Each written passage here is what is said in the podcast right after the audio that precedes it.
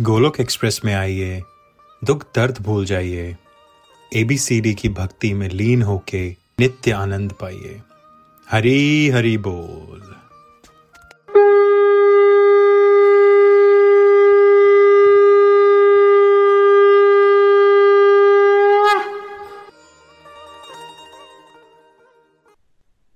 ओम नमो भगवते वासुदेवाय, ओम नमो भगवते वासुदेवाय, ओम नमो भगवते वासुदेवाय। श्रीमद्भागवतम की जय, गौर निताई की जय, श्री श्री राधा श्याम सुंदर की जय। Hare Krishna Hare Krishna Krishna Krishna Hare Hare, Hare Ram Hare Ram Ram Ram Hare Hare. Hare Krishna Hare Krishna Krishna Krishna Hare Hare, Hare Ram Hare Ram Ram Ram Hare Hare. Hare Krishna Hare Krishna Krishna Krishna Hare Hare, Hare Ram Hare Ram Ram Ram Hare Hare. Busy through the body, free as a soul. Hari Hari बोल, हरी हरि बोल। Transform the world by transforming yourself. Radhe Krishna. ना शस्त्र पर, ना शास्त्र पर, ना धन पर और ना ही किसी युक्ति पर मेरा तो जीवन आश्रित है। हे प्रभु, केवल और केवल आपकी कृपा शक्ति पर। जय श्री राधे कृष्णा। सो हरि हरि बोल everyone. Welcome everyone to the evening सत्संग। देखिए, श्रीमद् भागवतम महापुराण का आरंभ जो है वो हमने अभी पिछले कल किया है। आज सेकंड सेशन है उसका। कल हमने डिस्कशन की थी कि श्रीमद् भागवतम महापुराण जो है इसको किसने लिपिबद्ध किया और किसने जो है इसको गाया। सुखदेव गोस्वामी ने इस ग्रंथ को परीक्षित महाराज को सुनाया। सुखदेव गोस्वामी के बारे में हमने कल चर्चा की। इस ग्रंथ को लिपिबद्ध व्यासदेव जी ने किया। व्यासदेव जी कौन है? व्यासदेव जी स्वयं भगवान के ही अवतार हैं। भगवान के वर्ड्स को भगवान के अलावा कोई नहीं गा सकता, कोई नहीं लिख सकता। तो भगवान जो है वो स्वयं आए और उन्होंने अपने वर्ड्स को, अपने वेदों को, अपने नॉलेज को स्वयं लिपिबद्ध किया। जब तक व्यासदेव जी प्रकट नहीं हुए थे ना, तब तक ये सारा जो ज्ञान था ना ये ओरल था। एक व्यक्ति को ये सारा कुछ याद होता था और वो आगे दूसरे व्यक्ति को बताते थे, उनको भी ये कंठस्थ हो जाता था, वो भी याद रखते थे, फिर वो आगे ऑरली किसी और को बताते थे। तभी इस ज्ञान को श्रुति कहा जाता था। पर जब वेदव्यास जी आए, उन्होंने देखा कि आगे लोगों की बुद्धि जो है वो कम है। कलयुग के लोगों को तो वैसे ही कल क्या खाया था वो याद नहीं रहता, तो वेद कहाँ से याद रहेंगे। तो जीवों पर दया करके उन्होंने क्या किया, सर्वप्रथम उन्होंने लिपि प्रकट की। लिपि प्रकट होने के बाद उन्होंने वेदों को लिपिबद्ध भी किया। पहले एक वेद होता था, सारी नॉलेज जो है वो एक ही जगह इकट्ठी होती थी। फिर उन्होंने एक वेद को चार वेदों में डिवा, डिवाइड किया और उन चार वेदों को फिर आज की डेट में हम सब लोग जानते हैं। फिर उन्होंने महाभारत लिखी, वेदांत सूत्र का संकलन किया, सत्रह पुराण लिखे और फिर श्रीमद् भागवतम नामक महापुराण लिखा। और इसको लिखने के बाद उन्होंने अपनी कलम जो है वो तोड़ दी। इसके बाद उन्होंने कुछ नहीं लिखा। लास्ट में उन्होंने श्रीमद् भागवतम नामक महापुराण लिखा, जिसको बोलते हैं सार।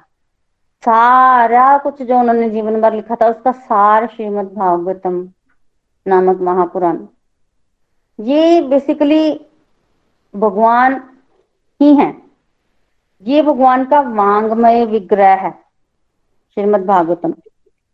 देखिए, जब भगवान इस धरती पर आए ना, तो भगवान इस धरती पर एक सौ पच्चीस वर्ष तक रुके। जब भगवान इस धरती पर से जाने लगे ना वापिस, तो उस समय उद्धव जी उनके पास थे। तो भगवान ने उद्धव जी को कहा कि मैं जा रहा हूं, तुम यहीं रहो और मेरे नाम का प्रचार प्रसार करो। उद्धव जी घबरा गए। उद्धव जी कहने लगे कि मैं कैसे यहाँ रहूं आपके बिना, तो मैं रह ही नहीं सकता। मैं कैसे आपके बिना रहूंगा, कैसे प्रचार प्रसार करूंगा। तब भगवान ने उद्धव जी को समझाया कि, कि रसिक लोग होंगे ना, वो मेरे जाने के बाद मुझे प्राप्त करने की कोशिश करेंगे, तो उनको कौन रास्ता बताएगा। तुम्हें उनको रास्ता बताना होगा। पर उद्धव जी भगवान के बिना रहने को तैयार नहीं हुए। तब भगवान ने कहा कि मैं कहाँ जा रहा हूँ, मैं तो यही हूँ, एक रूप से मैं यही हूँ। तो उसी समय भगवान के हृदय में से प्रकाश निकला और देखते देखते वो प्रकाश वो तेज पुंज श्रीमद्भागवतम में समा गया। तो भगवान कहते हैं कि इस कलयुग में मैं श्रीमद्भागवतम के रूप में रहूंगा। तो ये भी भगवान का एक रूप ही है जो कलयुग में भगवान ने हम हम जैसे लोगों के लिए रख छोड़ा है। इसको भगवान का शब्दमय विग्रह या वांगमय विग्रह भी कहते हैं। देखिए भगवान के बड़ी तरह के विग्रह होते हैं। भगवान के शिलाखंड से जो विग्रह बनते हैं ना, उसको भगवान के मणि में विग्रह कहा जाता है, मणि में विग्रह। और जो विग्रह लकड़ी से बनते हैं उनको दारू में विग्रह कहा जाता है। जैसे जगन्नाथपुरी में काष्ठ से बने हैं ना भगवान के विग्रह, दारू में विग्रह हैं वो।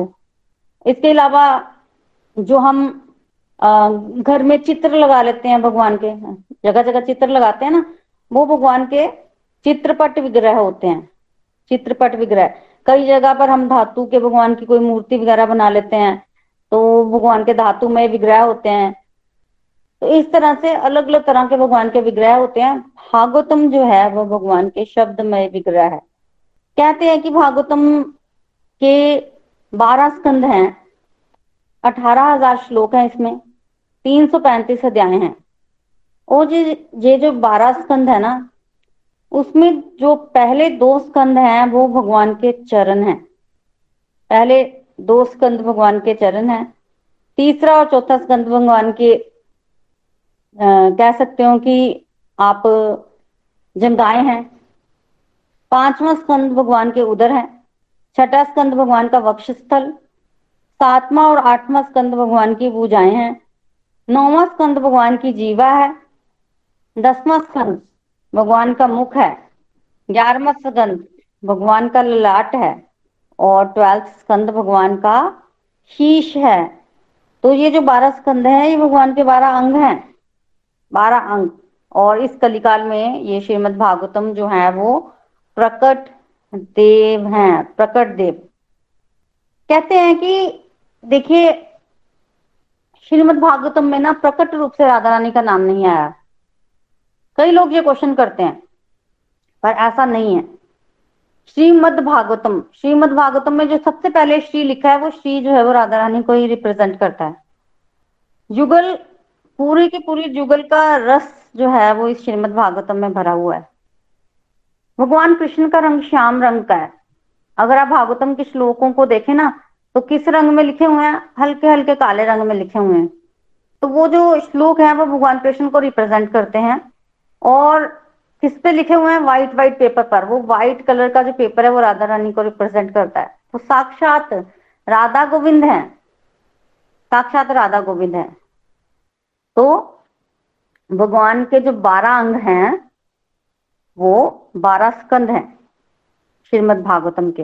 पहला दूसरा स्कंद भगवान के चरण है, तीसरा चौथा स्कंद भगवान की जंघाएं हैं, पांचवा स्कंद भगवान का उदर है, छठा वक्षस्थल, सातवां और आठवां भुजाएं हैं, नौवां जीभ है, दसवां भगवान का मुख है, ग्यारहवां भगवान का ललाट है और बारहवां स्कंद भगवान का शीश है, भगवान का शीश है।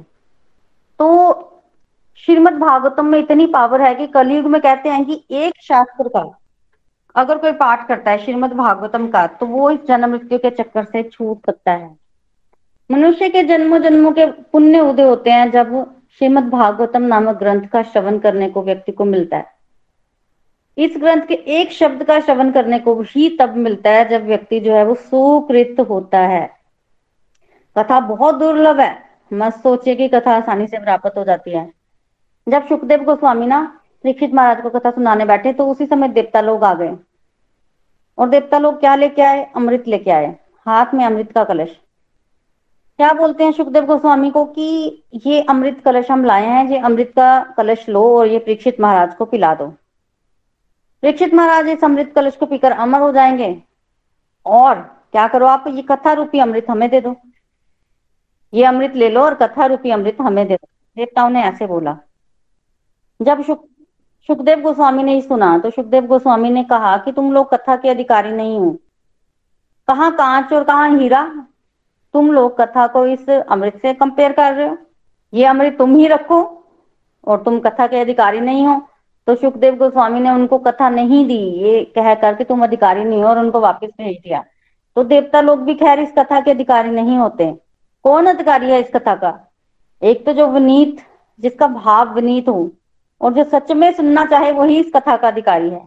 जहाँ सुखदेव गोस्वामी सुना रहे थे ना, वहां वेद व्यास जी, उनके पिता पराशर जी, विश्वामित्र मुनि और इतने ऋषि मुनि बैठे थे। भीड़ थी वहां लगी हुई, इतने ऋषि मुनि बैठे थे। देवता लोग आते अगर वहां बैठ जाते तो उनको कोई कथा सुनने से मना कर रहा था? नहीं कर रहा था, उनको किसी ने मना नहीं किया था, पर वो बैठे ही नहीं, वो सीधा व्यापार करने आ गए। और और जब उनकी बात नहीं बनी तो वो लोग चले गए। और क्या क्या उन्होंने मन में सोचा कि हम भी देख लेते हैं कथा रूपी अमृत को, हम भी देखते हैं कैसे परीक्षित महाराज मुक्त होते हैं, ये सोचकर चले गए। और जब सात दिन परीक्षित महाराज ने कथा सुनी और उसके पश्चात परीक्षित महाराज की मुक्ति हो गई, तब देवताओं को बड़ी हैरानी हुई कि कथा श्रवण करने से सच में सच में परीक्षित महाराज जो है वो अमर हो गए। तब ब्रह्मा जी के पास गए और उन्होंने ब्रह्मा जी से पूछा कि मुक्ति का क्या साधन है। तब ब्रह्मा जी ने क्या किया, एक तराजू लिया और एक तराजू में एक तरफ ना मुक्ति के सारे साधन डाल दिए, सारे साधन कैसे कैसे मुक्ति प्राप्त हो सकती है एक पलड़े में, और दूसरे पलड़े में श्रीमद्भागवतम रख दी। तो श्रीमद्भागवतम नामक जो पलड़ा था वो भारी पड़ गया, भारी पड़ गया। तो सब जितने भी हम मुक्ति प्राप्त करने के लिए साधन करते हैं, उन सब साधनों में जो सबसे भारी है वो श्रीमद्भागवतम है, स्पेशली इस कली काल में। तो हमें क्या करना है, अगर हमें इस मटेरियल वर्ल्ड से छूटना है तो हमें श्रीमद्भागवतम नामक शास्त्र की शरण लेनी है। इसकी शरण लेना इस कलयुग में पर्याप्त होगा। रोज इसका पठन पाठन करो, रोज। ये श्रीमद्भागवतम जो है वो उसका पहला श्लोक है सच्चिदानंद रूपाय, यहाँ से स्टार्ट होती है। सच्चिदानंद रूपाय, उन भगवान को नमस्कार है जो सच्चिदानंद रूप के हैं। श्लोक तो हम बाद में एक्सप्लेन करेंगे, पर पर ये समझिए कि श्रीमद्भागवतम की शुरुआत कहाँ से होती है। श्रीमद्भागवतम की शुरुआत होती है जब हमारे मन में भगवान श्री कृष्ण की भक्ति जागृत होती है, जब हमारे मन में होता है कि भगवान जो है वो श्री कृष्ण है और हमें इनकी भक्ति करनी है। और श्रीमद् भाग श्रीमद् भागवत गीता हमें भगवान कृष्णा के बारे में बताती है, उसमें भगवान स्वयं अपने बारे में बताते हैं। श्रीमद् भाग भागवतम यहाँ से शुरू वहां से शुरू होती है, यहाँ से श्रीमद् भागवत गीता जो है वो खत्म होती है। मतलब श्रीमद् भागवत गीता में लास्ट में भगवान कहते हैं ना, तुम मेरी शरण में आओ, मैं तुम्हें समस्त पापों से मुक्त कर दूंगा। तो भगवत गीता हमें भगवान की शरण में जाना सिखाती है और हमें ये बताती है कि श्री कृष्ण ही पूर्ण पुरुषोत्तम भगवान है और हमें उनकी शरण में जाना है। जब कोई व्यक्ति इस मनोस्थिति में पहुंच जाता है कि श्री कृष्णा भगवान है और हमें उनकी शरण में जाना है और उनकी शरण में जाके भक्ति करनी है, फिर आता है श्रीमद् भागवतम नामक शास्त्र जो हमें बताता है कि कैसे भगवान के भक्त उनकी भक्ति करते हैं, कैसे भगवान की लीला होती है। उससे आगे की मतलब ये यहाँ से श्रीमद् भागवत गीता खत्म होती है, वहां से आगे श्रीमद् भागवतम जो है वो स्टार्ट होती है।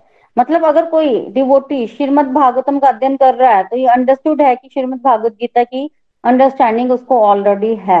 बीच बीच में श्रीमद् भागवत गीता से भी जैसे एग्जाम्पल्स लिए जाएंगे, वर्सेस डिस्कशन की जाएगी और ये अंडरस्टूड होगा कि आपको उसकी नॉलेज जो है वो पहले से है। जैसे बच्चा प्लस वन में जब एडमिशन लेता है तो ये अंडरस्टूड होता है कि उसने टेंथ पास कर लिया है। सर्टिफिकेट तो पहले ऑफिस में देख लेते हैं। कभी भी आप प्लस वन में किसी स्कूल में जाओ तो कोई ये नहीं पूछता आपसे कि, कि आपने टेंथ पास कर लिया है, कभी ये क्वेश्चन नहीं आएगा, क्योंकि अंडरस्टूड होता है कि बच्चा टेंथ पास करके ही प्लस वन में आया है। उसी तरह से जब हम श्रीमद् भागवतम का अध्ययन करते हैं तो ये अंडरस्टूड होता है कि श्रीमद् भागवत गीता का अध्ययन हम लोग पहले करके आए हैं। तो व्यासदेव जी की बात कर रहे थे हम, जिन्होंने भागवतम को लिपिबद्ध किया। ये स्वयं भगवान के अवतार हैं।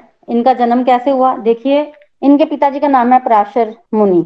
एक बार पराशर मुनि जो है वो गंगा पार करके कहीं जा रहे थे, तो गंगा के किनारे एक नाव होती थी, उसमें जाते थे सब लोग। तो एक दिन एक मछुआरे की कन्या सत्यवती जो है वो नाव जो है वो चला रही थी। वो अक्सर नाव चलाती थी, पर उस दिन वही नाव चला रही थी और पराशर जी जो है वो उस नाव में बैठकर जा रहे थे। जब वो गंगा के आधे रास्ते में पहुंचे ना, चारों तरफ गंगा ही गंगा थी, तो बीच में पहुंचे, तब उस समय ऐसा मुहूर्त पड़ा जिसमें भगवान का अवतार जो है वो हो सकता है। तब पराशर मुनि ने देखा कि भगवान के अवतार का समय है, तो अब क्या किया जाए। तो उन्होंने सत्यवती से ही रिक्वेस्ट की कि ऐसे ऐसे भगवान के अवतार होने का समय है, तो तुम ऐसे करो कि मेरी सहायता करो भगवान के अवतार जो है होने में। तब सत्यवती ने कहा कि कैसे हो सकता है महाराज, ये तो मतलब मैं तो एक कुंवारी कन्या हूँ, तो कैसे होगा।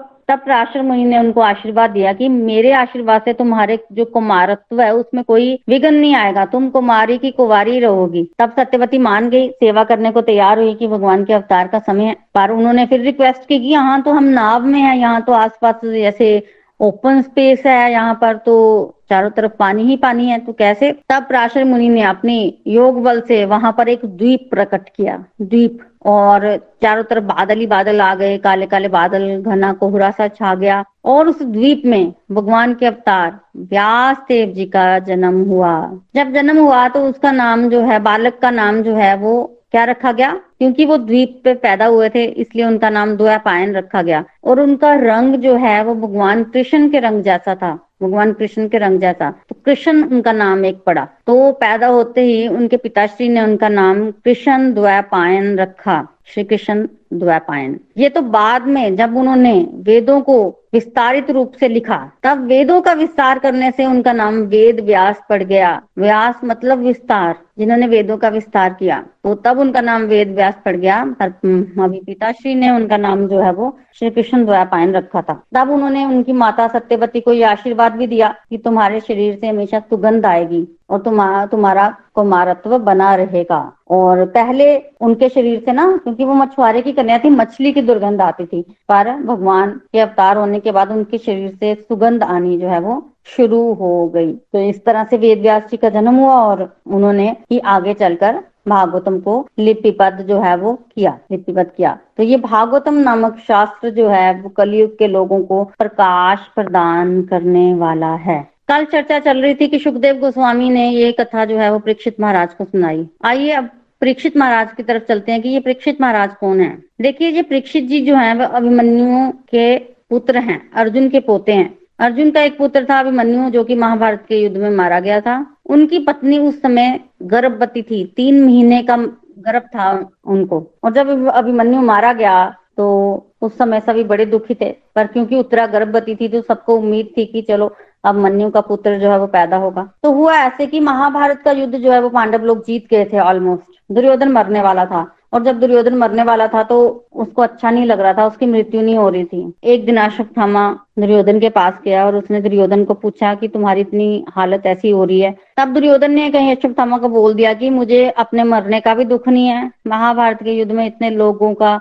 नाश हो गया मुझे उसका भी दुख नहीं है, दुख है तो मुझे इतना कि एक भी पांडव नहीं मरा, एक भी पांडव नहीं मरा। तो अगर कोई एक भी पांडव मर जाए ना तो मेरे लिए बड़ी सुख की बात होगी, मैं बहुत खुश होऊंगा। जब ऐसे सुना दुर्योधन से तो अश्वत्थामा गया और उसने क्या किया, अपनी तरफ से पांचों पांडवों को मारने की योजना बनाई। क्या योजना थी इसकी कि मैं सोते हुए ही पांचों पांडवों को मार दूंगा, सिर काट दूंगा। क्यों? क्योंकि जीवित पांडवों को तो मैं मार नहीं सकता, तो मरते हुए सोते हुए पांडवों को मार दूंगा तो दुर्योधन खुश हो जाएगा। तो अश्वत्थामा गया पांडवों के कक्ष में और सोते हुए पांचों पांडवों को मारा और उनके सिर लेकर आ गया दुर्योधन के पास। उस दिन पांडवों के शिविर में उसके उनके बच्चे सोए हुए थे, तो पांडवों के पांच बच्चों को उसने मार दिया। दुर्योधन ने जो देखा कि अश्वत्थामा ने ये क्या किया तो दुर्योधन को बड़ा दुख हुआ। दुर्योधन के प्राण तो उस समय निकल गए, पर अश्वत्थामा जो है उसको जब पता चला वो बड़ा दुखी हुआ। क्यों?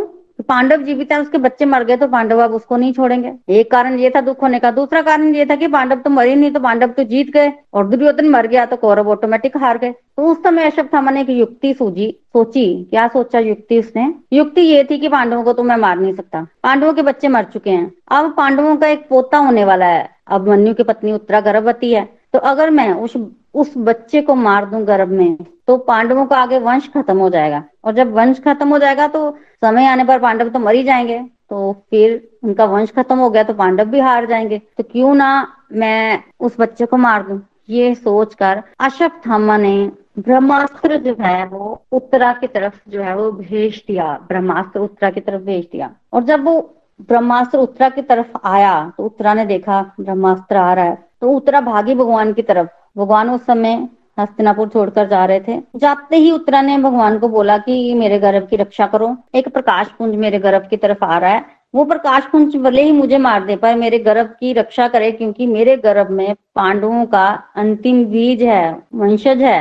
बाकी सब बच्चे तो मर चुके हैं, यही बचा है, ये अंतिम बीज है पांडवों के वंश का, देखिए यहाँ पर उत्तरा की भी सराहना करनी होगी, इतने वहां पर लोग थे, अर्जुन था, पांचों पांडव थे, पर उसने किसी को नहीं पुकारा। उसने किसको पुकारा? भगवान को। तो उत्तरा भी बहुत बड़ी भगवान की भक्त थी, बहुत बड़ी भगवान की भक्त। तब भगवान ने कहा कि बिल्कुल मैं रक्षा करूंगा बच्चे की, ये बच्चा भगवान का भक्त है और महाभागवत है, इसकी रक्षा तो मुझे करनी ही होगी। तो भगवान ने क्या किया, भगवान एक रूप से उत्तरा के गर्भ में प्रवेश कर गए और वो जो प्रकाश पुंज उत्तरा के गर्भ में प्रवेश किया था ना, अपने तेज से भगवान उस तेज को पीने लगे और उस बच्चे के आसपास घूमने लगे, गोल घूमने लगे। तो देखिए परीक्षित महाराज जो है वो गर्भ में थे उस समय और बारहवें महीने में परीक्षित महाराज पैदा हुए हैं और उस समय ने भगवान उत्तरा के गर्भ में रहे, परीक्षित महाराज की रक्षा की। और समय आने पर बारहवें महीने में जब बालक पैदा हुआ, तब वो बालक जो है पैदा होते ही उसने आंखें खोली और वो गर्दन घुमा घुमा कर देख रहा था। क्या देख रहा था?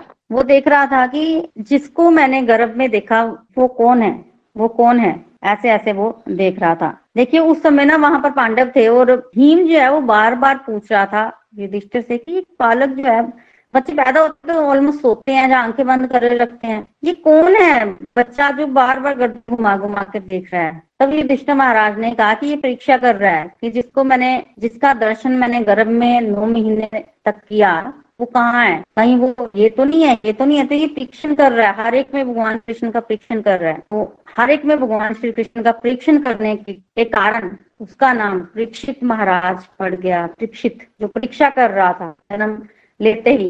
तो ऐसे थे परीक्षित महाराज, इन्होंने गर्भ में ही नौ महीने जो है वो भगवान के दर्शन किए। तो भगवान ने नौ महीने तक गर्भ में परीक्षित की रक्षा की। ऐसा नहीं है कि भगवान नौ महीने गर्भ में परीक्षित की ही रक्षा करते हैं, नहीं नहीं, हम गर्भ से आए हैं तो भगवान ने हमारी भी रक्षा की, गर्भ में हमारी भी रक्षा की है, हमें भगवान का सानिध्य जो है वो प्राप्त हो रहा है। तो जब वो परीक्षित महाराज बाहर निकले उसमें फिर उनको आप भगवान इस धरती को छोड़कर चले गए तो वो जो है वो राज्य मिल गया, बहुत अच्छा राज्य किया परीक्षित महाराज ने, बहुत अच्छा। और फिर कलयुग उनको एक दिन मिला, कलयुग को भी उन्होंने रेगुलेट कलयुग को रेगुलेट किया। और उसके पश्चात एक बार परीक्षित महाराज जो है शिकार खेलने गए, परीक्षित महाराज खेलने गए तो रास्ते में रास्ता भटके, बड़ी दूर निकले। देखिए परीक्षित महाराज बड़े धर्मात्मा राजा थे, ऐसा नहीं है कि वो शिकार खेलने के गए थे कि वो लोगों को मार दें, मारते, नहीं नहीं। देखिए उस समय ना क्या होता, जंगल बहुत ज्यादा था और जंगलों में पशु पक्षी बहुत ज्यादा थे, तो कई बार पशुओं की संख्या इतनी बढ़ जाती थी कि लोगों को,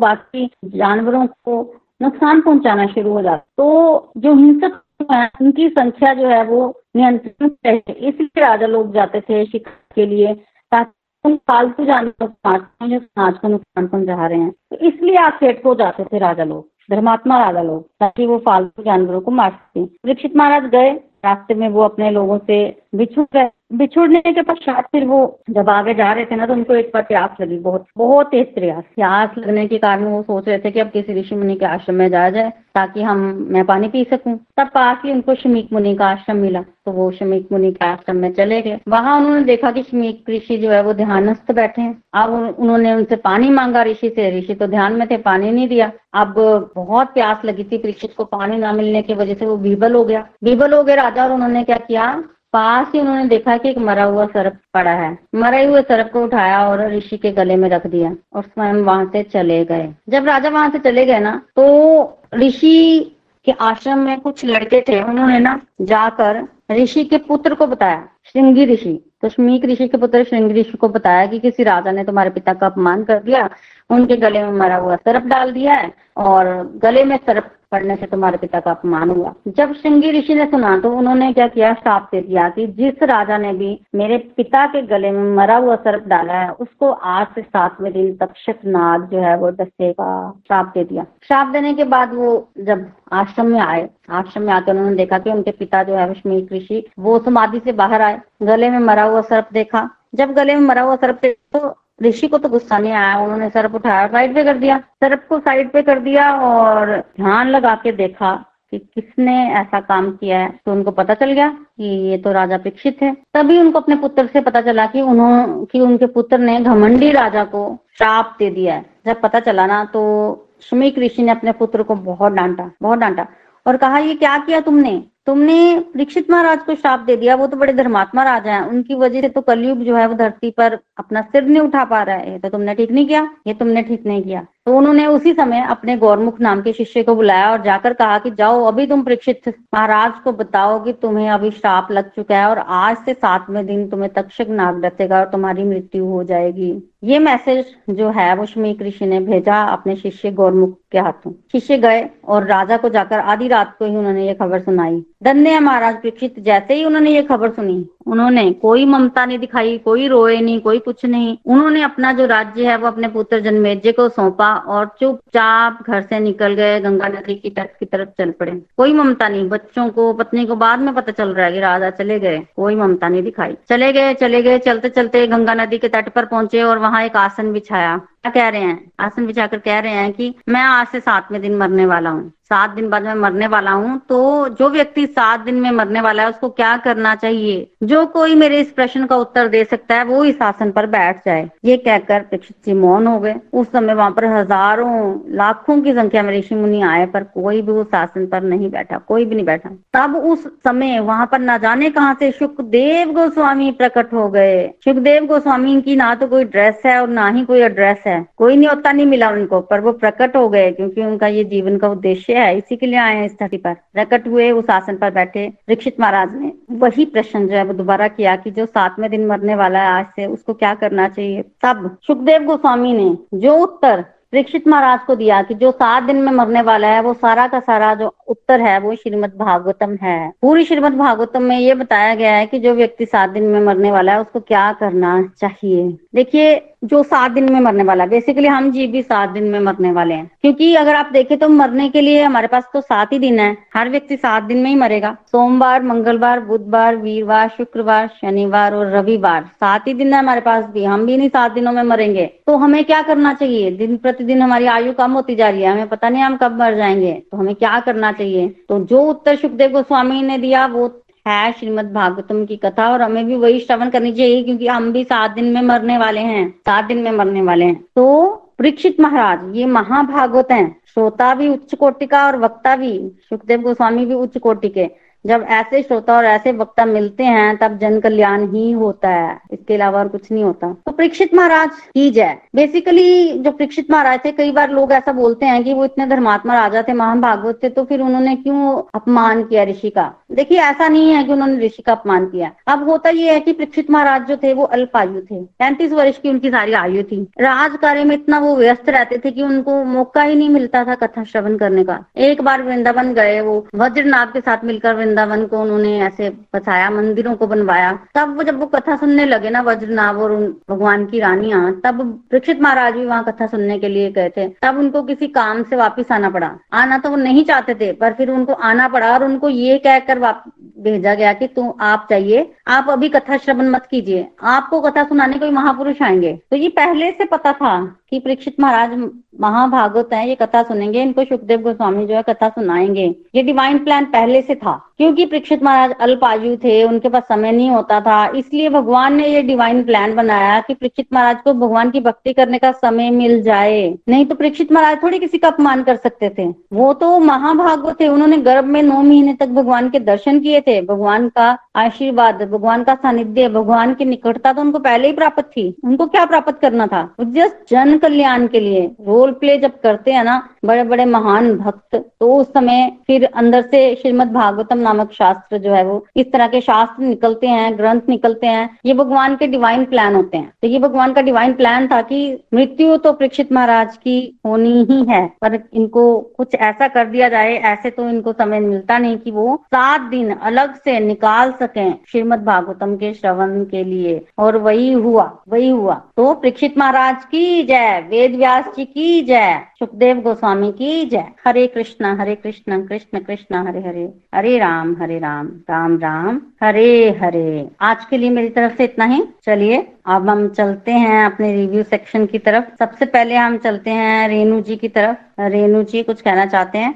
हरि बोल, हरी हरि बोल, हरी हरि बोल। ओम नमो भगवते वासुदेवाय। श्रीमद् भागवतम महापुराण की जय। व्यासदेव जी महाराज की जय। परीक्षित महाराज की जय। और प्रीति जी, व्यासपीठ पर बैठ के जो आप हमें ये कथा सुना रहे हो, आपकी भी जय। हरी हरि बोल, हरी हरि बोल। आज का सेशन बहुत ही प्यारा, और कल हमारा ये भागवतम महापुराण का आरंभ हुआ और मैं अपने आप को बड़ा ही ब्लेस्ड फील कर रही हूँ भगवान की कृपा। आ, कल आप सबके साथ शेयर करना चाहती हूँ कि ईश्वर की कृपा से आ, मेरा एक राउंड भागवदगीता का कंप्लीट हुआ और शाम को भागवतम का आरंभ हुआ। तो ये भगवान की विशेष कृपा है हम सब पर। हम सब सभी डिवोटी जो भागवतम की कथा श्रवण कर पा रहे हैं, कहीं ना कहीं भक्तों के संग के कारण ही हमें ये कथा मिल रही है। हमारे अंदर तो अपनी कोई भी कैपेबिलिटी नहीं है कि हम भगवान का एक बार मुंह से नाम ही लें। तो बड़ी विशेष कृपा हम सब पर भक्तों के माध्यम से हुई है, तभी हमें ये कथा मिली है। आज हमने प्रीति जी से समझा कि व्यासदेव जी कौन है और परीक्षित जी कौन है, और साथ ही साथ भागवतम क्या है। भागवतम भगवान की बोलती हुई मूर्ति, वांगमयी मूर्ति। जब भगवान इस धरती को छोड़ के जा रहे थे तो उद्धव के सामने उनके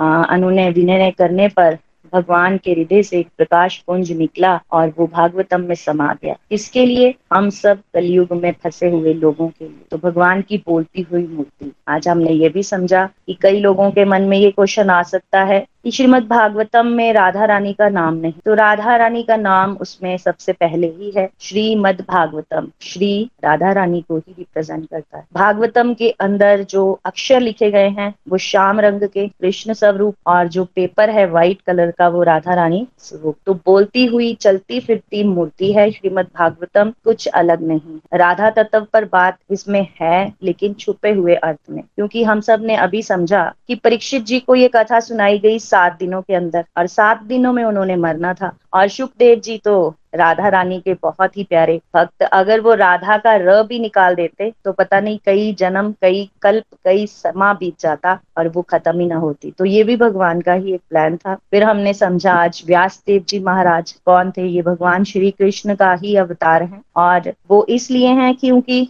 भगवान के बारे में, भगवान की कथाओं के बारे में भगवान से बेटर हमें और कोई नहीं समझा सकता। इनके पिता पराशर और सत्यवती, कैसे उन्होंने भगवान के अवतार के समय में लोगों के कल्याण के लिए व्यासदेव जी का वहां पर प्रकट हुआ और पराशर जी ने उनको आशीर्वाद भी दिए कि उनसे दुर्गंध ना आए और कुमार्य रहे। यही सत्यवती आगे जाकर धृतराष्ट्र और उनकी विदुर और दूसरे पांडु, इन सब की दादी भी बने। तो हम सबको ये ध्यान रखना है भगवान की कृपा से भगवान का कोई भी भक्त, उस पर कभी भी किसी प्रकार का कोई भी दोष या कुछ ऐसा नहीं सोचना। व्यासदेव जी ने बहुत सारे ग्रंथ, बहुत सारे पुराण लिखे, लेकिन अंतिम जो सार था वो था श्रीमद् भागवतम। इसके बाद उन्होंने अपनी कलम तोड़ दी थी और वो उन्होंने कुछ भी नहीं लिखा। कथा स्टार्ट होने पर जब ये कथा सुनाई गई थी परीक्षित महाराज जी को सुखदेव जी के माध्यम से, तब देवता भी आए थे। देवताओं को वो कथा खरीदनी थी क्योंकि वहां तो डायरेक्ट ऑफर था कि सब आके कथा सुने।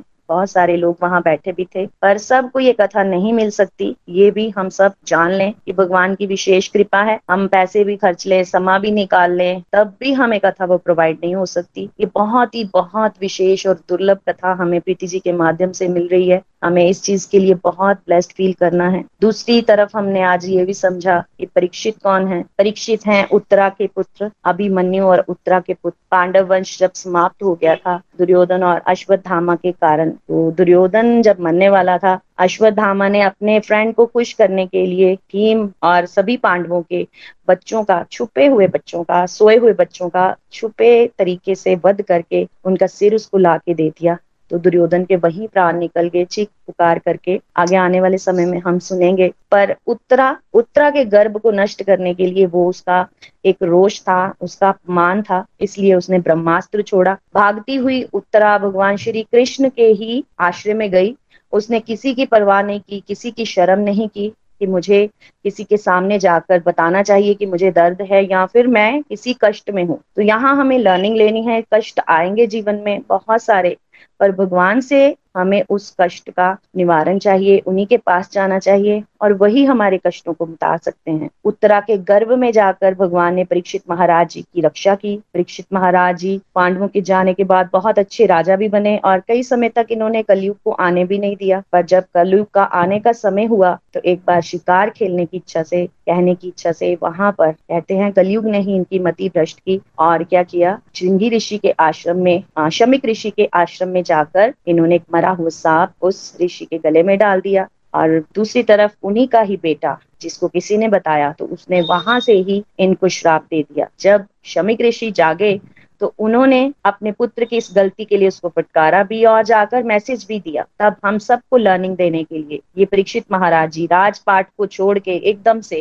गंगा के तट पर बैठकर एक आसन बिछाते हैं और कहते हैं, मैं सात दिनों में मरने वाला हूँ, जो कोई भी मुझे उपदेश दे देना दे आकर कि मैं क्या करूं, वो यहाँ आके बैठ जाए। तब सुखदेव जी जिनका कोई एड्रेस कोई रेस नहीं है, वो एकदम से प्रकट हो गए और उन्होंने आकर वो कथा हम सब के लिए सुनाई। हमें भी यहाँ पर लर्निंग लेनी है कि हम सब भी मरने वाले हैं। एकमात्र भागवतम की कथा हमारे लिए इनफ है।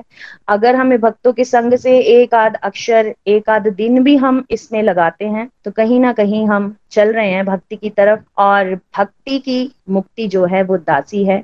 मुक्ति की तरफ हमें नहीं चलना। बस अपने इस लक्ष्य को नहीं भूलना कि सात दिनों में हम सब की मृत्यु होने वाली है, और भगवान की कृपा से हमें बड़ा ही प्यारा डिवोटी एसोसिएशन मिला है। चलती हुई मूर्ति हमें बार बार अपना दर्शन दे रही है, बोलती हुई चलती हुई। हमें इस दर्शन का लाभ भी उठाना है और साथ ही साथ खुद को निहाल भी करना है। तो एक बार फिर से मैं सब डिवोटीज को भी थैंक यू करना चाहूंगी। और प्रीति जी आपका तो शत शत नमन। हरी हरि बोल, हरी हरि बोल, हरी हरि बोल, हरी हरि बोल।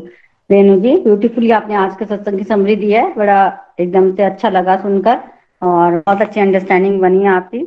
ऐसे ही आप रेगुलर रहिए, और भागवत गीता के राउंड कंप्लीट होने के लिए आपको बहुत बहुत शुभकामनाएं। हरी हरि बोल, हरी हरि बोल। चलिए अब हम आगे बढ़ते हैं। हमारे साथ बबीता जी हैं। बबीता जी कुछ कहना चाहते हैं? हरी हरि बोल, हरि बोल। बहुत ही बढ़िया भागवतम का जो प्रसंग जो है आपने सुनाया है, मैं बड़ा ही ब्लेस्ड फील कर रही हूँ। मैं हमेशा जो है ये आ, मन में मेरे रहता था कि मैं भागवतम नहीं सुन पा रही हूँ, लेकिन ये भगवान की कृपा ही है, क्योंकि मैं हर रोज भगवान को यही प्रेयर करती थी कि इस बार जो है भागवतम की रीडिंग जो है मैं जरूर कर पाऊँ, भागवतम का अध्ययन जरूर कर पाऊँ, ताकि जो है मेरे भी अंदर जो है प्रेम जागृत हो पाए। क्योंकि ये भागवतम जो है भगवान के प्रति प्रेम जागृत करता है। ये मैंने जो है आप लोगों के ही श्रीमुख से सुना है। और प्रीति जी आप तो इस तरह से भागवतम जो है सुनाती हैं, अपने आप जो है अंदर भाव उत्पन्न हो जाते हैं। तो मैं पहले आपका बहुत बहुत धन्यवाद करती हूँ कि आपने जो है फिर से भागवतम की रीडिंग आरम्भ की है। आज आपने जो है परीक्षित महाराज और जो है वेद व्यास जी के बारे में बताया है कि वो कौन है, और साथ में जो है भागवतम क्या है उसके बारे में जो है आज चर्चा की है। तो बहुत ही बढ़िया लगा, पता चला कि भागवत जो है भागवतम जो है भगवान का ही स्वरूप है, भगवान की जो है वांगमय मूर्ति है, बोलती हुई मूर्ति है। तो इसको हमें जो है प्रणाम करना चाहिए। ये साक्षात भगवान का रूप है। कलयुग में भाग भक्ति प्राप्ति का एकमात्र साधन जो है भागवतम पुराण है। तो हमें जो है रोज भागवतम की जो है भागवतम का एक ना एक श्लोक जो है जरूर जो है करना चाहिए। और जो है अगर हम जो है भगवान का प्रेम पाना चाहते हैं तो हमें जो है भागवतम को श्रवण जरूर करना चाहिए। ये चीज जो है मैंने आप ही के श्रीमुख से सुनी है। तो फिर जो है आपने बताया कि बहुत सारे जो है भगवान के रूप हैं, लेकिन जो ये भागवतम है वो भगवान का शब्दमय विग्रह है, बांगमय विग्रह है। तो ये भी जो है आज ही पता चला है कि शिला रूप में भगवान को मणिमय रूप कहते हैं, लकड़ी के जो बने हुए भगवान के रूप को दारुमय विग्रह कहते हैं, जो कि जगन्नाथ में है। इस तरह से आपने बहुत जो है इसके बारे में बताया है, और ये भी बताया है कि भगवान के जो बारह स्कंद हैं वो जो है मतलब क्या है। पहला स्कंद जो है भगवान के सॉरी बारहवां स्कंद जो है वो भगवान के चरण हैं, सॉरी पहला स्कंद जो है भगवान के चरण है, और दूसरा जो है भगवान की जंगाएं हैं, तीसरा और चौथा जंगाएं हैं, पांचवा जो है उदर है, छठा बक्ष स्थल है, सातवां आठवां जो है भुजाएं हैं, नौवां जो है भगवान की जीवा है, दसवां मुख है, ग्यारहवां ललाट है और बारहवां शीश है। ये चीज जो है मुझे आज ही पता चली है, और बहुत ही बढ़िया तरीके से जो है बताया। और आपने ये भी बताया है कि लोगों के मन में ये एक गलत धारणा है कि भागवतम में श्री राधा रानी का नाम नहीं है, लेकिन आप ये चीज जो है मुझे आज ही पता चली है कि राधा रानी और जो है कृष्ण भगवान का रूप ही जो है भागवतम है। भागवतम के श्लोक जो है श्याम रंग से लिखे गए हैं, इसलिए जो है उनको भगवान का रूप कहा जाता है। और भागवतम जो है वाइट पेपर लिख पर लिखा गया है, जो कि राधा रानी है, इसलिए जो है श्रीमद् भागवतम जो है राधा कृष्ण का ही रूप है। तो ये जो बारह स्कंद है ये भगवान के बारह अंग ही है, और इसमें इस चीज में बहुत ज्यादा इसमें पावर है। तो हमें जो है इसको अपने जीवन में जरूर जो है इसको श्रवण करना चाहिए, इसका पाठ करना चाहिए। तो अगर जो है आज हम जो है इस भागवतम रूपी ग्रंथ को सुन पा रहे हैं, तो ये जो है हमारे पिछले पिछले जन्मों के भाग्य उदय हुए हैं, जिस वजह से जो है हम आज जो है भागवतम सुन पा रहे हैं। आपने बताया कि देवता लोग जो हैं वो भी जो है उस समय भागवतम को सुनने आए थे, लेकिन जो है उनको किसी ने भी जो है भागवतम सुनने के लिए नहीं कहा, इसलिए वो जो है अहंकार में वापस चले गए। तो अगर जो है भागवतम सुनने का आ, कोई अधिकारी है, वो कौन है? जो विनीत है। तो हमें जो है विनीत भाव से जो सुनना चाहता है वही जो है भागवतम सुनने का अधिकारी है। तो हमें भी जो है विनीत बन के भागवतम सुनने के भागीदार बनना है, हमें जो है अधिकारी बनना है। फिर जो है आ, आपने बताया है कि अगर जो है आ, मुक्ति को मतलब प्राप्त करने वाले साधन जो है वो एक पलड़े पर रख दें और दूसरी तरफ जो है श्रीमद् भागवतम को रख दें, तो श्रीमद् भागवतम का पलड़ा ही जो है नीचे को जाएगा, यानी कि उसका पलड़ा भारी होगा। तो हमें जो है रोज श्रीमद् भागवतम का जो है पठन पाठन करते रहना चाहिए। तो ये जो भागवतम है वो भगवान के सच्चिदानंद रूपाय से जो है स्टार्ट हुआ है, और जहाँ जो है भगवदगीता की रीडिंग समाप्त होती है वहीं से जो है श्री भागवतम जो है स्टार्ट होता है। तो जानी कि भगवदगीता जो है मतलब अगर प्राइमरी स्टडी है तो ये जो है श्रीमद् भागवतम है, ये आगे की स्टडी है। ये सब जो है ऑलरेडी अंडरस्टूड है कि जिसने जो है जो भागवत भागवतम पढ़ रहा है उसको भागवत गीता की पूरी अंडरस्टैंडिंग होगी।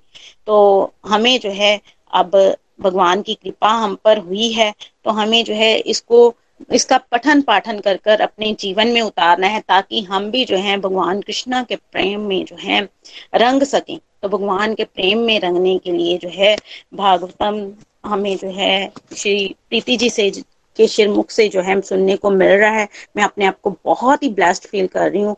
एक बार फिर से जो है प्रीति जी आपका बहुत बहुत आभार, बहुत ही बढ़िया। और जो है परीक्षित महाराज ने हमें जो है यही लर्निंग दी है इस माध्यम से कि हमें जो है हमारे पास भी सात दिन है और हमें जो है हमेशा याद रखना है इन सात दिनों को कि हम हमारी भी मृत्यु कभी भी आ सकती है। तो हमें भी अगर जो है मुक्ति पानी है तो इस जो है भागवतम ग्रंथ को जो है रोज श्रवण और जो है श्रवण भी करना है और उसको अपने जीवन में उतारने का प्रयास भी करना है। Thank you so much Preeti ji. Hari Hari बोल। हरी हरी हरी बोल। बबीता जी ब्यूटीफुली आपने भी अपने भावों को हमारे सामने प्रकट किया है। बिल्कुल ये शास्त्र जो है वो हमारे लिए बहुत इंपॉर्टेंट है। ये साक्षात भगवान का रूप है। इस कलयुग में हमें इसी का सहारा लेना है। हरी हरी बोल। हरी हरी बोल बबीता जी। आगे बढ़ते हैं। हमारे साथ मोनिका जी हैं। मोनिका जी कुछ कहना चाहते हैं? मोनिका गुप्ता। हरी बोल। हरी बोल। हरी, हरी बोल जी। मैं मोनिका जम्मू से। तो आज के भागवतम की श्रीमद् भागवतम के सेशन को सुनकर बहुत ही आनंद आया। आज प्रीति जी ने हमें कैसे सकंदों के बारे में बताया, कितने सकंद हैं वो तो हमें पता नहीं था, और श्री राधा रानी का क्या उसमें उसमें हिस्सा है भागवतम में वो भी बताया। तो इसमें बताया कि जो ऋषि के पुत्र ने श्राप दिया कि परीक्षित महाराज आपकी मृत्यु हो जाएगी तक्षक नाग के द्वारा, तक्षक नाग आपको डसेगा। तो वो तक्षक नाग वही नाग है जब अर्जुन और पांडवों को उनको वानप्रस्थ में भेज दिया जब कौरवों ने कि अब हम तुम्हें पांच गांव क्या तुम्हें एक सुई भी नहीं देंगे। फिर अंत में उनको एक वानप्रस्थ दे दिया, आखिर में एक ऐसी जगह दी जाओ जाके वहां पे अपना घर बसाओ। और वहां पे वही उस जगह पे सांपों का डेरा था, सांपों ने उस नगर को बसाया हुआ था, और वही सांप तक्षक नाग था। और तक्षक नाग को मारने लगे अर्जुन। उस समय उसने वो इंद्र भगवान से वरदान मांगा था कि मेरे को जब भी कोई कष्ट आएगा, तक्षक नाग ने बोला था जब भी मेरे को कोई कष्ट आएगा तो आप बचाओगे। जब इंद्र भगवान ने अर्जुन को देखा तो दोनों में आपस में युद्ध भी हुआ, लेकिन तक्षक नाग वो इंद्र भगवान बहुत ही खुश हुए और अर्जुन को उन्होंने इस बंधन से मुक्त कर दिया और कहा कि तुम तक्षक नाग को नहीं मारोगे, तक्षक नाग को जहां से जाने दो। और तक्षक नाग को उन्होंने इंद्रदेव ने भी कहा कि मैं तुम्हारी रक्षा करने के लिए हूँ, लेकिन इस समय अब तुम यहाँ से चले जाओ, तुम्हारा यहाँ पे कोई भी कंट्रोल नहीं होना चाहिए। तो तक्षक नाग ने जाते जाते कहा था कि तुम का तुम्हारे वंश का अंत है वो मैं ही करूंगा। और देखो परीक्षित महाराज का अंत भी तक्षक नाग ही करने आया था। तो हरि बोल, आज का मेरा इतनी ही लर्निंग बनी है। हरि बोल जी, हरि हरि बोल। मोनिका जी, ब्यूटीफुली आपने अपनी लर्निंग्स हमारे साथ शेयर की हैं, thank you for sharing. Hari बोल, हरि बोल। आगे बढ़ते हैं, रिचा जी हैं हमारे साथ। रिचा जी कुछ कहना चाहते हैं? हरि हरि बोल। आज का सेशन बहुत अच्छा था। तो मैं आपको सच बोलूं, मैं फर्स्ट टाइम मेरे से ये रीडिंग कर रही हूँ। मैंने जब अपने पहली बार करवाई थी तो मैंने थोड़ी थोड़ी मैंने की थी, बट वही था कि कभी मिस कभी मैंने कर ले ली। तो इस बार मैंने प्रेयर किया भगवान से कि मैंने जरूर ये सुनती है। तो मैं भी जैसे आज आप पढ़ा रहे थे तो एकदम से मुझे याद आया कि मैं अगर आज से कोई आठ नौ साल पहले की बात करूं तो एक बार क्या हुआ कि मैं मतलब मैं मेरे हस्बैंड और मेरे बेटा हम लोग ने बस एक होली के फंक्शन पे गए थे, एक्चुअली टू थाउजेंड थर्टीन की बात है। तो वहाँ पे एक बेटी आई मेरे पास, तो उसने मुझे ऐसे बोला कि आप यहाँ पे पर्ची कटवा दो। तो उसने मैंने क्लिप कटवाई, तो वहाँ पे मैंने अपना फोन नंबर भी लिखा। तो जब मैं घर आ गई तो मुझे उसको कॉल आया, तो उसने मुझे बोला था तब कि आप भगवदगीता या भागवतम पढ़ते हो? तो मैंने कहा नहीं नहीं मैं नहीं पढ़ती, वही मैंने कहा मैं नहीं पढ़ती। तो उन्होंने बोला आपका एड्रेस क्या है? मैंने अपने घर का एड्रेस बताया। तो उसी दिन रात को हस्बैंड वाइफ दोनों हमारे घर आए और वो मुझे ना भागवत गीता की एक बुक और एक भागवतम की बुक दी। तो मैंने उनसे तब पैसे भी पूछे तो उन्होंने मुझे बोला नहीं हमने कोई पैसे नहीं लेने, बट आप इसको पढ़ो जरूर, ठीक है। वो बुक मेरे पास आज भी पड़ी हुई है, भागवत और भागवतम। वो मुझे दे गए और वो मुझे ना लेडी रोज फोन करती थी आपने पढ़ी आपने पढ़ी, लेकिन मैं रोज बहाने मारती थी कि नहीं टाइम नहीं मिल रहा, मैं पढ़ लूंगी पढ़ लूंगी। लेकिन उसने मुझे इतना फोर्स किया, तो एक दिन मैंने बोला चलो इतना फोर्स भी चलो मैं खोल के देख लेती हूँ। और मैंने भागवत का मुझे मुझे याद है मैंने वो फर्स्ट पेज पढ़ा, मुझे इतनी नींद आई और मुझे कुछ भी समझ नहीं आया। मैंने वो बुक बंद करके मैंने साइड में रखी। तो मुझे फिर कॉल आया, मैंने कहा मैंने आज आपके कहने पे पढ़ी थी बट मुझे कुछ समझ नहीं आ रहा। लेकिन वो मुझे कॉन्टिन्यूसली फोर्स करती रही, बट मैंने उसको झूठ ही बोलना शुरू कर दिया कि हाँ मैं पढ़ रही हूँ, बट मैं कोई नहीं पढ़ रही। तो वो इंसिडेंट मेरे को आज इसलिए क्लिक किया कि देखो वो भगवान ने मेरी शायद शुरुआत वहीं से की थी कि वो बुक्स मेरे घर में पड़ी थी बट मैंने वो कभी खोल के नहीं देखी। लेकिन उसके आई थिंक छह सात साल के बाद जैसे मैं गोलोक एक्सप्रेस के साथ जुड़ी तो पहले भगवद गीता के बारे में पढ़ा, उसको समझा। तो अब भगवान ने देखो कैसी कृपा की, मुझे वही नजर आ रही थी आज कि भागवतम भी पढ़ने का मुझे मौका मिल रहा है। और ये सुनने में भी इतना मुझे अच्छा लग रहा है, इतना इंटरेस्ट मुझे आ रहा है।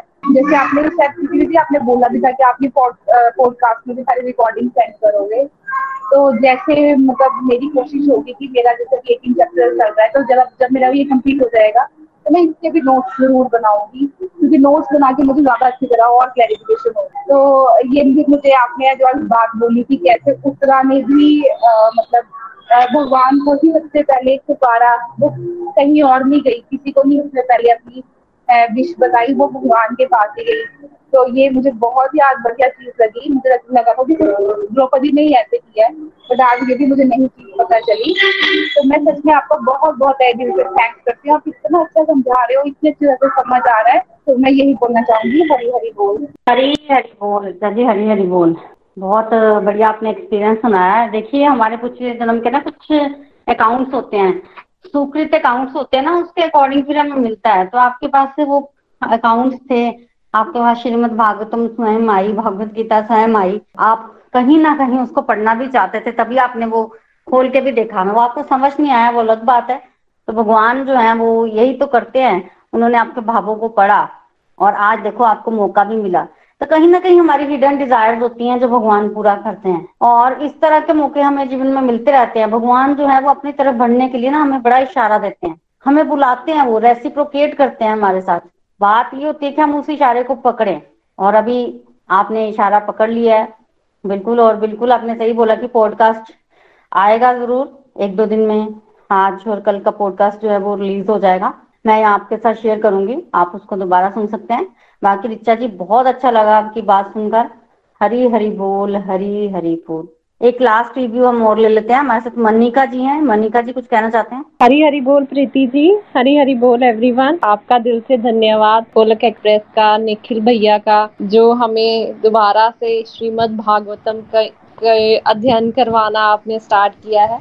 इस बार प्रीति जी आपका जोश इतना ज्यादा है कि इतना ज्यादा मजा आ रहा है, बहुत तेज स्पीड पे ऐसा लग रहा है कि हम चल रहे हैं, और मतलब जोश से चल रहे हैं। और आपकी आवाज में भी बहुत प्यार से आप समझाते हैं और एक एक चीज को बहुत स्पष्ट कर देते हैं कि कोई डाउट्स ही नहीं रहते हैं। और आज कल का सेशन भी बहुत अमेजिंग था, और आज का भी हमने जाना जो बेसिक चीज पता होनी चाहिए कि किसने किसको सुनाई और किसने लिपिबद्ध किया और उनका नाम वेद व्यास क्यों पड़ा, कैसे उनका जन्म हुआ।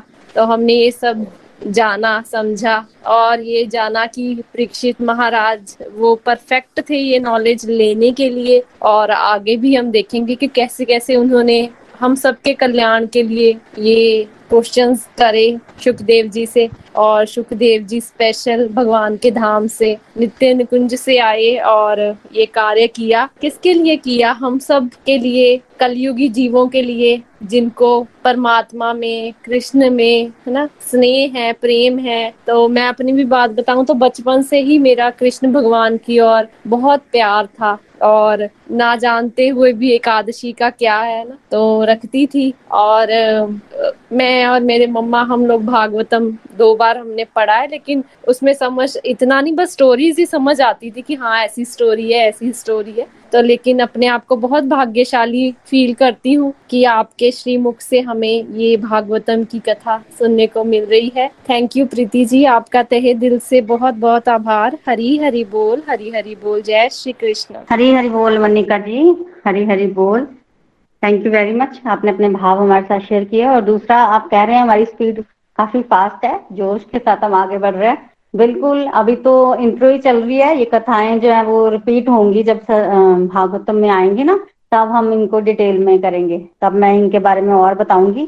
अभी तो एक ओवर ओवरव्यू दे रही थी कि परीक्षित महाराज को सुनाई गई है वो कौन है, सुखदेव गोस्वामी कौन है। ये चीजें बेसिकली बहुत इंपॉर्टेंट होती है कि हम जब कोई भी ग्रंथ सुने तो हम सबसे पहले ये देखें कि ग्रंथ गाया किसके द्वारा गया हुआ है।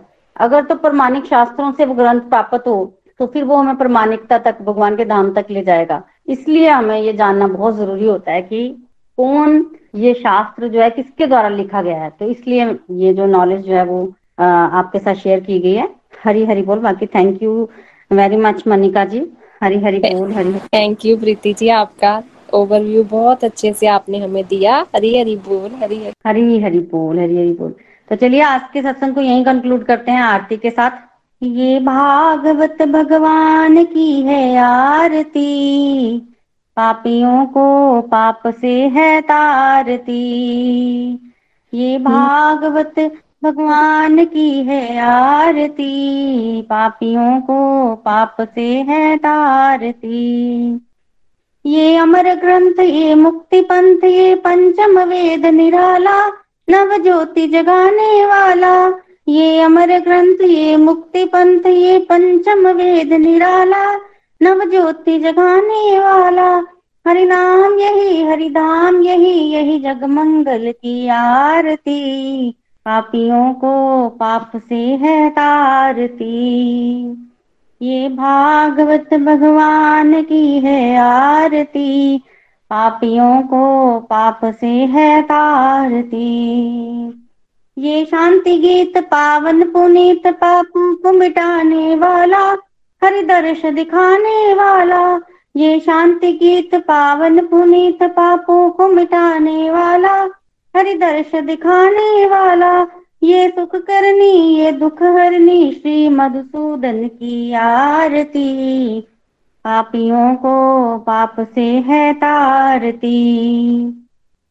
ये भागवत भगवान की है आरती, पापियों को पाप से है तारती। ये मधुर बोल जगफंद खोल, सन्मार्ग दिखाने वाला, बिगड़ी को बनाने वाला। ये मधुर बोल जगफंद खोल, सन्मार्ग दिखाने वाला, बिगड़े को बनाने वाला। श्री राम यही घनश्याम यही ये प्रभु महिमा की आरती, पापियों को पाप से है तारती।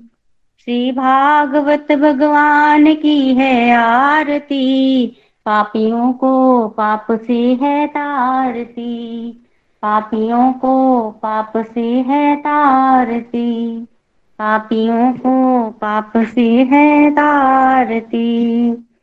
हरि हरि बोल अभिमान। गोलोक एक्सप्रेस से जुड़ने के लिए आप हमारे email address info at Golok express dot O R G द्वारा संपर्क कर सकते हैं या हमारे व्हाट्सएप या Telegram number seven zero one eight zero two six eight two one से भी जुड़ सकते हैं। आप हमसे फेसबुक पेज और यूट्यूब चैनल के माध्यम से भी जुड़ सकते हैं।